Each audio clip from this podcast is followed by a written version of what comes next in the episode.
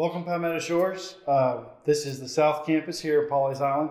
Uh, glad to join you. Sorry I'm not Ronnie or Morgan. Uh, you're dealing with me, Chance Leffler, today. Just a great member, proud member of Palmetto Shores, and one of the leaders here at the South Campus. So we're glad you could join us. Um, it's unfortunate with COVID and everything going on, uh, but we do just want to continue to lift those people up who are affected um, by the virus and just hope that we can get back together so we can be worshiping uh, person to person. But this is what we got. And so we just want to be thankful that we have the people in our church that know how to do this and we can bring you the Word of God today.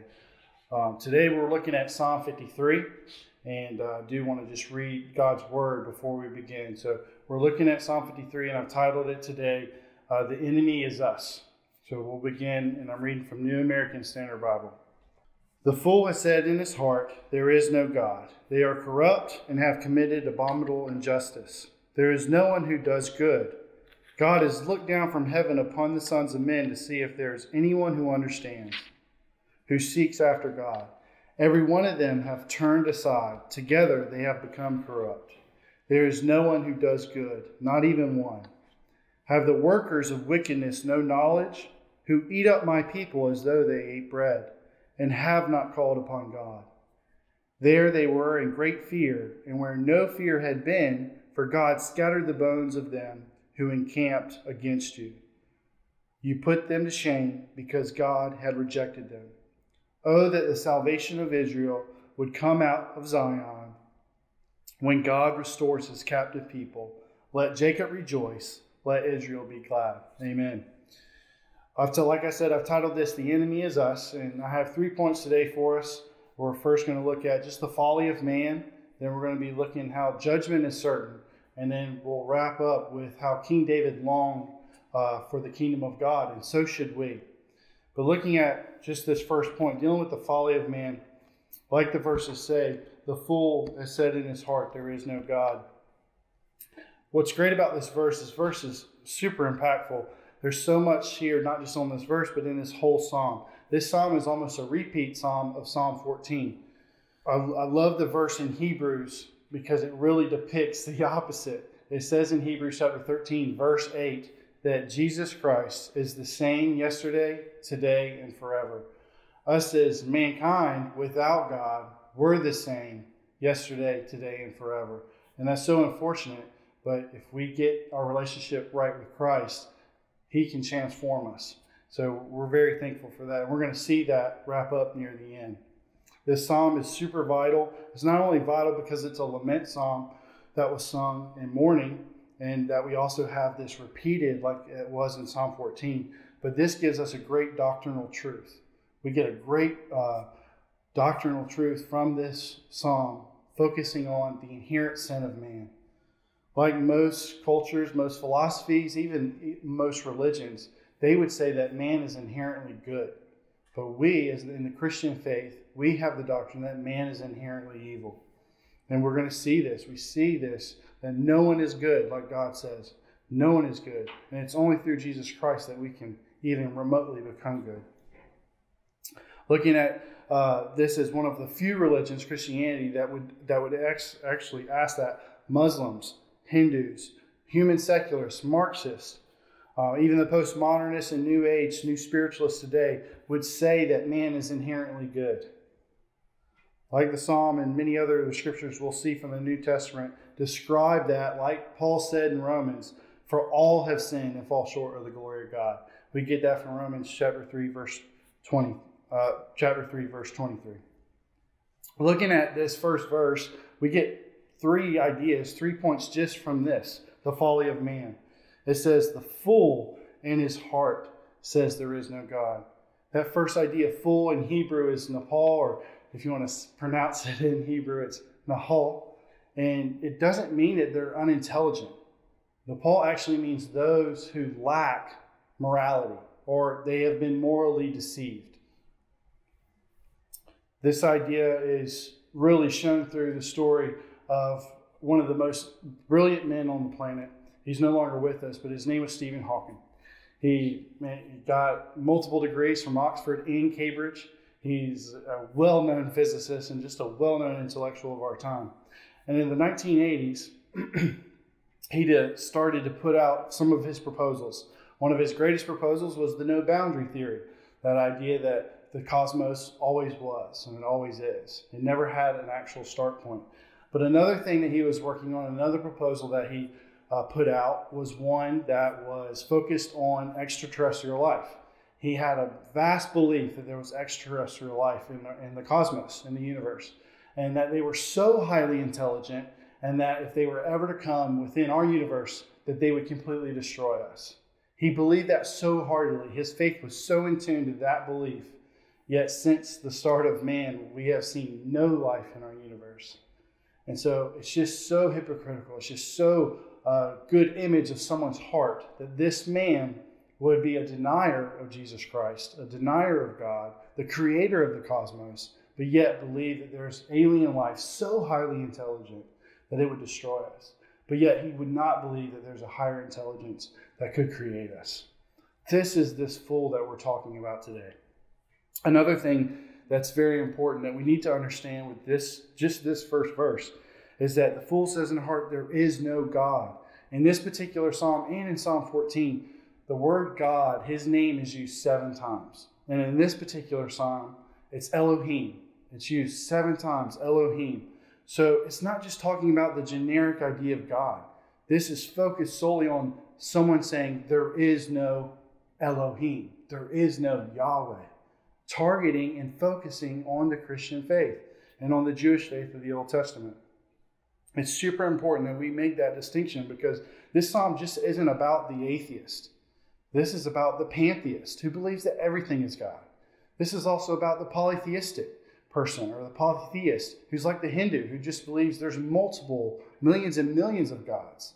And of course, it actually is even talking to us who may be in the, sitting in the pews of churches who don't have a real relationship with God. This verse is super impactful for us today. And so I, I glean these three points just on the folly of man. Moving in uh, to point two, we're looking at uh, the next verses. We look at verse four and five in particular. These verses say, Have the workers of wickedness no knowledge? They eat up my people as though they have eaten bread. They have not called upon God. There they were in great fear, where no fear had been, for God scattered the bones of them who encamped against you. You put them to shame because God has rejected them. Judgment is certain. Uh, Pastor Ronnie did a great job of, of discussing that last week. Just this judgment that is going to happen. We are going to be judged, and the ultimate judge is God Himself. We are not, as His people, to judge others. It's not our job but we will be judged. All will be judged at the end times. Richard Dawkins, he's one of those famous new atheists. He's a physicist as well. Um, but he's one of these new founders of this new atheism. New atheism is not only a take on denying the existence of God, but it's also this idea of putting down those people of faith, like us Christians. And not just us Christians, put down people of all faiths. Richard Dawkins has such a dark and hardened heart that he's willing to do that. He even encourages it to people who follow him. He encourages his followers to mock and ridicule Christians. One of his books, that one of his New York best time sellers, The God Delusion. In that, he says this I quote him The God of the Old Testament is arguably the most unpleasant character, jealous and proud of it, a petty, unjust, unforgiving control freak a vindictive, bloodthirsty ethnic cleanser, racist, infanticidal, genocidal, capriciously malevolent bully. This is Richard Dawkins' take on the God of the Old Testament. As we can see, and as we've been through the Psalms, we see the complete opposite of what Richard Dawkins has said. He is not an unpleasant character. He is the best. He's omnipresent. He's omnipotent. He is the God of the cosmos, the creator of all things. And he's not just transcendent. We don't just have this transcendent God. We have an immanent God that also cares about us. He knows every hair on our head. It's super important that we understand that. The jealousy, yes, our God is jealous, but not in the way that Richard Dawkins thinks. He has this jealousy because it's built out of love, not the jealousy that's built out of envy that we associate it with today. How is he petty? He's created everything. How is he unjust when we see time and time again how he has justice for all? How can we say he's unforgiving when time and time again, not only does he forgive us, he calls us to forgive others? How is he bloodthirsty when he does not want violence? He's not the, he's not the one causing the wars, it's man who calls war. Ethnic cleanser, he believes in all ethnicities because for him it's not a matter of black and white because he created us that way. That's why what's going on in our world today, what's going on in our culture, it's not an attack on people, it's attack on God. Because at the end of the day, I had no choice in what color I was born. God gave me this color. Same for the African American. God gave them that. So for someone to hate an African American, you're not just hating that person, you're hating God Himself because God created him to be him or her to be African American. And the same goes for any race. For him to be racist, how is he racist when he created all races? Infanticidal, he, we just got done with Psalm 51, where David made a huge, huge mistake. King David had an affair with Bathsheba, and he was so regretted that that child, that he was going, Bathsheba was going to bring in a child, that he longed to see that child again in heaven one day. How is he emphasized? He does not want the children. He believes, just like Jesus says, the children will inherit the kingdom of God. Genocidal, caprice, uh, a malevolent bully. How is he a bully when all he does is shower us with love and grace and wants to change our hearts? I think Richard Dawkins has it all backwards. And this is really a description of the human heart, of us, of someone just like Richard Dawkins. There is hope, even though God is looking down and, he's, and he sees no one good, he sees no one righteous there is times in scripture where we do see him looking down and seeing that there are people longing to have a relationship with him. We see this in second chronicles where he looks down and says for the eyes of the lord move to and fro throughout the earth that he may strongly support those whose heart is completely his. Yes there's a great fear that we see in this verse 5 that there's this great fear where no fear had been for those who were going against king david for God scatters their bones who encamped against them. They put them to shame because God have rejected them. They have this great fear because they have denied God. They have denied Elohim. We see it all too often in the real world. There's a saying, especially in the military, that you, you never met an atheist in a foxhole. That's that idea that when we're in war, uh, you know, and your life is on the line, everybody's thinking, oh man, I need to make it right with God because I don't want the alternative, which is separation from Him, eternity in hell. I want a relationship with Him. So if, no matter what, if I leave this earth, I'm heading to heaven. and then again, that can even be related to what's going on today. How many people are in hospital beds trying to strive for a relationship with God because they know that their time could be near? Especially for young people today. I always tell students, you're never promised tomorrow. And you have to get right with God today. You can't put it off because you're not promised. We find this idea, this, this really this flip flop idea of fear. For, the, for those of us who are believers, we see this in Solomon's words, obviously the son of King David. And he writes in Proverbs 1 7, he tells us, The fear of the Lord is the beginning of knowledge. I love that verse. And it's not talking about this fear that we need to be scared of his wrath. It's the fear that we want to do exactly what he's called us to do, to be obedient to the call of Jesus Christ, to be obedient to what he's given us, the authority of Scripture.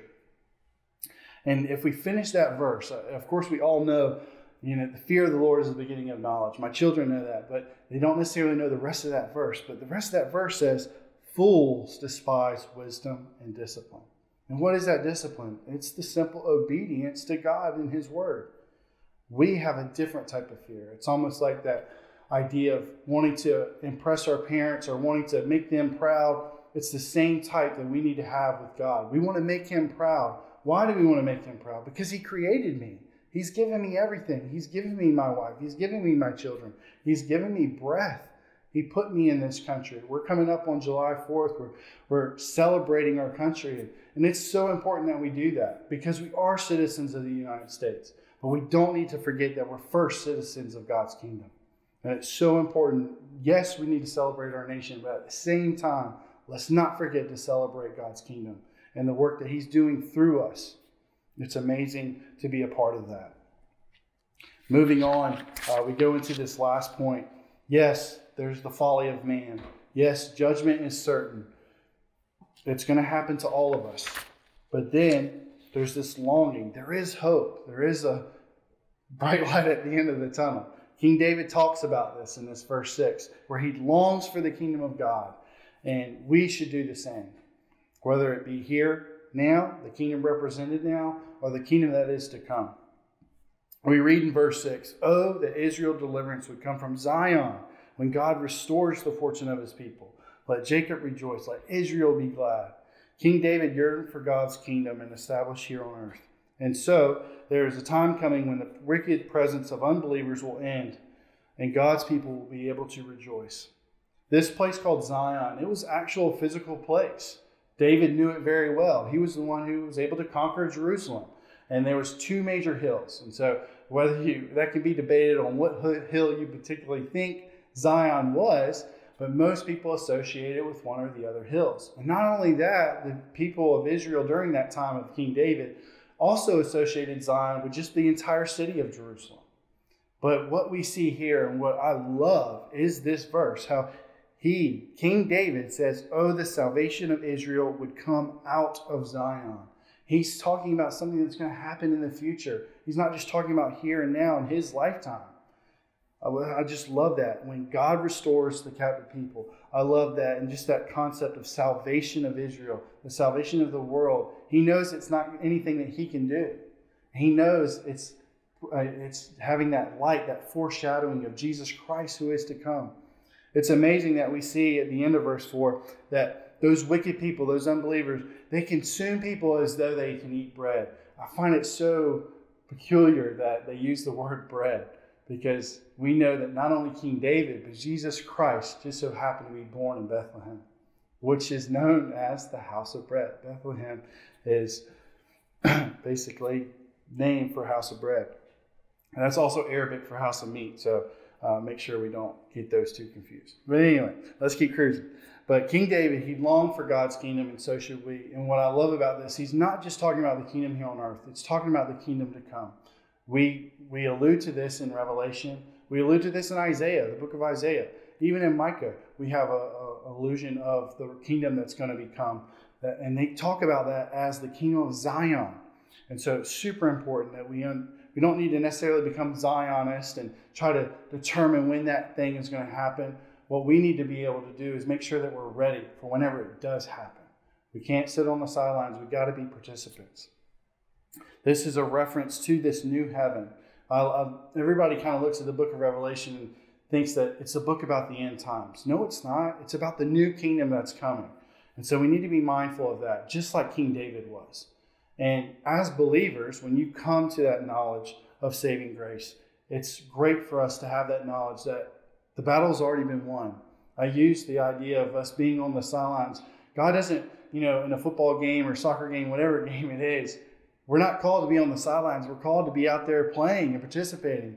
And what we need to understand is we don't need to be sitting on the sidelines nervous because we think we're going to mess up or we're going to fail or we're going to lose the game. Because we're not. The battle has already been won, victory has already been assured through Jesus Christ. And so, as believers, why would we not want to have other people celebrating in that victory?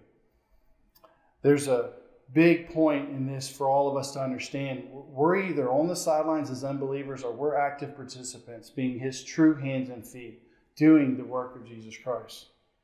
And it's different for all of us. Not all of us are meant to preach, not all of us are meant to teach, but some of us might just be able to share with our next door neighbor, share with our family members. Or sometimes you need to just meet a physical need before you meet their spiritual need. There's so many things that we can do to be the hands and feet of Jesus Christ. Of course, Billy Graham is known for preaching to more people than anybody before. I think he preached to over 215 million people. That's amazing. But look at what his son's doing. Franklin Graham started Samaritan's Purse.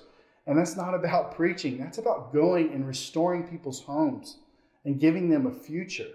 Because They come in, they've come here in our own backyard, right down in Palmetto Shores in the Socastee area. We had Samaritan's Purse come in and they came and helped people so they can get back on their feet during the floods of the hurricanes.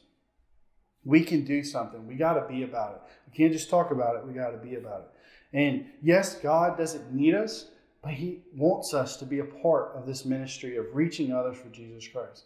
Because at the end of the day, it's not about life and death, it's about eternity. And there's only two destinations one with Jesus Christ, where we get to worship Him and glorify Him every day. And then there's one where we're completely separated from Him. I don't want us separated. I don't want my friends. I don't want my family. I don't want us at Palmetto Shores to be separated. I don't want the church at large to be separated from Jesus Christ. But it's on us to be the hands and feet, to penetrate the hearts. Because, like he says, no one is good, no one is righteous. We have to point them to the one who is, the one who is only good, the one who is only righteous. That's what I love about Jesus Christ. He, he was called a lot of names in his ministry, but you know one name that he was never called, even by the Pharisees? They never called him a hypocrite. He said and meant what he said. He was perfect, and yet, what I love, he made the ultimate sacrifice for us.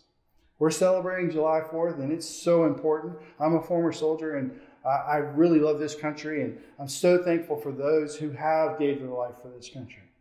But I always say there's only two defending forces that ever died for you. One was the American soldier. They died for your freedom, and that's so important. But there's someone else who's even more important. And that was Jesus Christ because he didn't just die for your freedom, he died for your soul. Because it's not just about life and death, it's about eternity. And that's what Jesus cares about. And another big thing that we kind of forget about soldiers do it, and they do it gladly, but they hesitate. I know because I was one. I hesitate. My life flashes in front of me. I think about my time that I wouldn't be there with my wife or my time I wouldn't be there with my kids. And I hesitate. There's this brief moment of me holding back because of my heart. Jesus never held back, He was all in for us. He died because of my sin, He died because of your sin.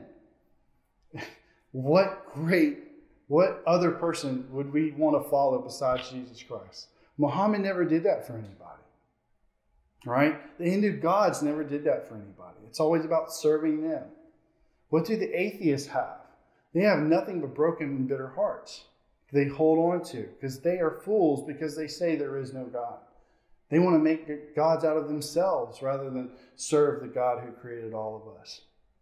When we move into and put all this together, I do just want to go back and uh, just represent this, this whole psalm as a lament psalm. This is a psalm that was actually sung by the Levitical priest. And so you see in the prescript of Psalm 53, just so you know, I want us to go through these because I think it's super important for us to understand.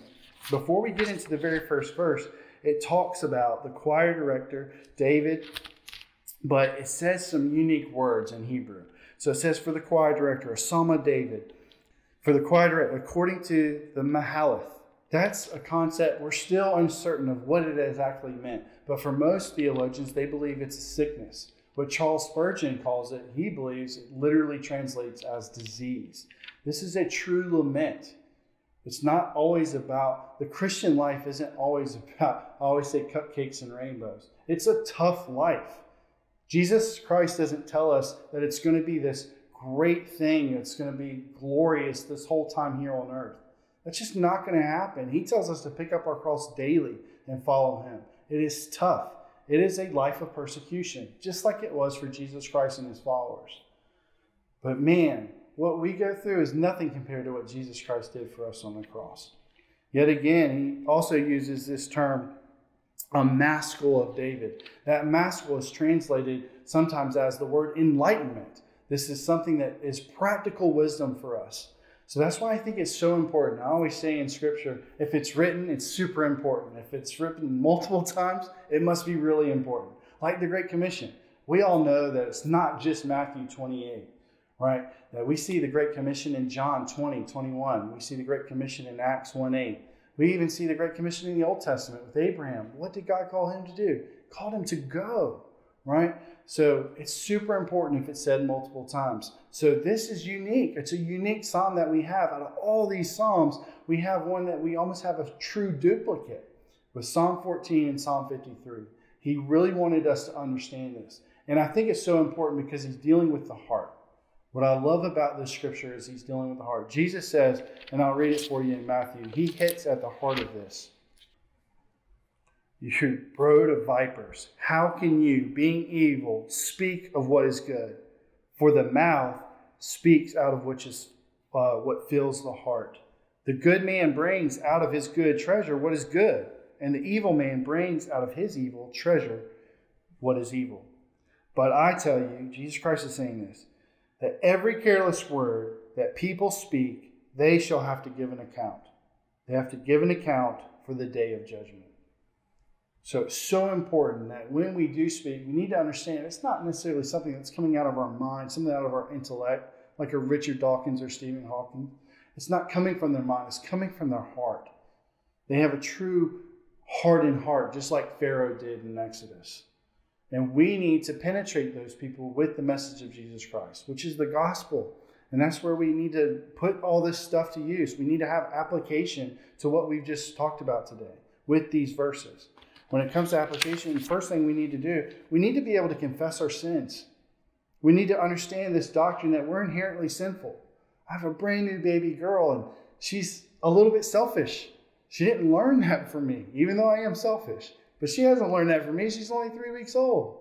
My son Wyatt, I love him to death, but he knows how to play me already. He knows how to trick me into getting him any kind of treat he wants. I didn't teach him that. It's inherent, it's within him. And so I have to, as a, as a good father, be able to raise them in God's truth so they can be able to discern what is wise and what is foolish, what is truth from which is what is lies. We need to be able to confess our sins. We need to examine our actions and our words. Sometimes all we do is examine our behavior. We must examine the words that come out of our mouth. If you're a believer, we need to ask the Holy Spirit to reveal what's in our heart. I know that's hard to do. Now that we're believers, we, we think we have a leg up on the competition, but we don't. We still are affected by sin. We still commit sins. That will, that's why we have to continue to build our relationship with Jesus Christ. If you're a non believer, you need to understand that confessing sin is one of the first steps in the process of the gospel message of becoming saved through Jesus Christ. What it tells us we, we need to do to have a real relationship with Jesus Christ is to understand that we can't do this thing on our own. There's no box or list that we can check to get into heaven. It is only through a true relationship with Jesus Christ. It says that Jesus is the way, the truth, and the life, and no one comes to the Father except through him. What we must do, if we are non believers but long to have a relationship with him, we must be willing, always like to say, we need to build a bridge and get over ourselves. How we do that is confessing our sins, understanding that we can't do this alone, and that we desperately need a relationship with Jesus Christ. We need to turn our lives over to Him. And if you want to do that, Palmetto Shores is here to help you and come alongside you. All you have to do is reach out to us, whether it's through our app or whether it's through just calling the church. We have so many people on staff that are willing to sit down with you and share the gospel message with you and be able to walk alongside you. Because it's not just about coming to faith, but how we become disciples for Jesus Christ. What else should we do? Not only should we confess our sins, we have to pray. Man, I, I know I'm guilty of it, of just none not, of just dumbing down the power of prayer. We can't do that. I hate when people uh, put prayer in in this box and that oh it doesn't work or or we only go to prayer when something bad's happening or you know it's the last minute and we're just going to throw out a quick prayer. That's not what it's about. Prayer is communication between you and god. One of the reasons why we can't hear god is because we don't pray enough. We don't have a real relationship. It's like my children now. Because of covid we've been in the house together and i'm actually very very thankful for it because it's allowed me to build my relationship not only with my wife but with my children and that's how we grow is building that relationship. That same practice is what we need to do with Jesus Christ. And we do that through prayer. It's just constant communication. Whether it's you're getting in the car to go to the store, have Jesus with you. pray that He protects you on your on your trip. Turn the music off sometimes just to have a conversation with Jesus. You would be surprised at what you might hear back from Him. Our nation, because we're so secularist and postmodernist nowadays, we kind of tend to forget that miracles do still happen. I have the pleasure of working in India and the honor of working in India. And we see so many people, countless, countless people coming to Christ. And many of them are coming to Christ because of miracles that are happening in their lives. Whether it's through just a miraculous healing or something that just transcended in their hearts that drove them to Jesus Christ. In a land where they have over 600 million gods that brought them to Jesus Christ. Miracles still do occur, and they occur here if we would just open our eyes to the truth of it. We need to pray for a better obedience, for the so we can really understand that upward call of Jesus Christ. I I understand, you know, most non-believers they base Christianity on us believers, and I hate that because we're such hypocrites. I, I'm such a hypocrite. I fail all the time. I sin all the time, but I serve somebody that never sinned, was never called a hypocrite. He laid down his life for me. And so that's what I want to turn those people to. They don't need to base Christianity off of Chance Ledford. They don't need to base Christianity off of Palmetto Shores. They need to base Christianity off the character and nature of Jesus Christ and what he has to say in his word.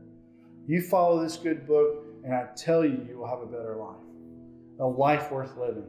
And it won't just be about your life here on earth, but it'll be an eternity with Jesus Christ, where you get to glorify him from sun up to sundown. It will be a beautiful thing. So, as we close, just understand this psalm is super important. We get such a doctrinal truth from it that we are truly inherently sinful and that it's on us to make that decision to come to Jesus Christ. And with Jesus Christ, we can do all things. As we close in prayer, just understand yes, there is a foolishness about us. And it's not just some intellectual foolishness. It's this pride, it's this heart issue that we have that Jesus really wants to cleanse us from. And it's only through his power that we can do that. And that judgment, we need to understand judgment is coming, it's going to happen. And God has the right to do so because he created all things. But there's this great hope, just like King David had, a longing for that new kingdom to come. We need to be the same as King David, not just longing for the kingdom to come, but know that the kingdom is here. The battle is won. The victory has already happened. And because of that, we need to be emboldened. Sometimes we are prideful or maybe scared or fearful. We need to overcome that. And the only way we do that is with Jesus Christ. Just like when you go on mission trips, God does the work. He just asks you to go and get to see the glory that happens. You can do a mission trip just to your next door neighbor. You can do a mission trip by picking up the phone calling someone and talking and sharing about the love of Jesus Christ and changing their hearts, not just for here, our time here on earth, because it's fleeting, but our time in eternity. Let's pray. Dear Heavenly Father, I thank you for this time, Lord. I, pray I honored your word. Lord, I, I, pray that those who have heard this message today will, will really, truly let it sink down into their heart of hearts. Whether they're a believer and just read it, a, just needed a renewal a restoration or, or maybe just that encouragement and motivation to be more bold for you. I pray that happened. And for those who are not believers, I pray that this stirred in their hearts that they, they can understand that they can't do this alone and that they are in desperate need of a Savior.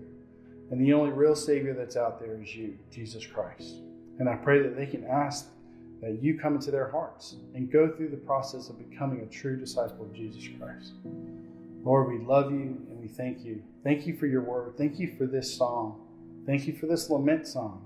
It's not always pretty. Just like our lives, it's a roller coaster. It's not always great. Sometimes we're going to have obstacles. Sometimes we're going to have bumps in the road. Lord, I pray for our congregation and those who are watching today that really God can just move in their in the midst of their lives and that they can really understand that you're totally real and you're a not just transcendent, but you're immanent. You care about having a personal relationship with them. That you know the number of hairs on their head. You are the molder and sculptor of their lives. Lord, we love you and we thank you. We can't get enough of you. And we ask this in Jesus' mighty, mighty, and matchless name. Amen.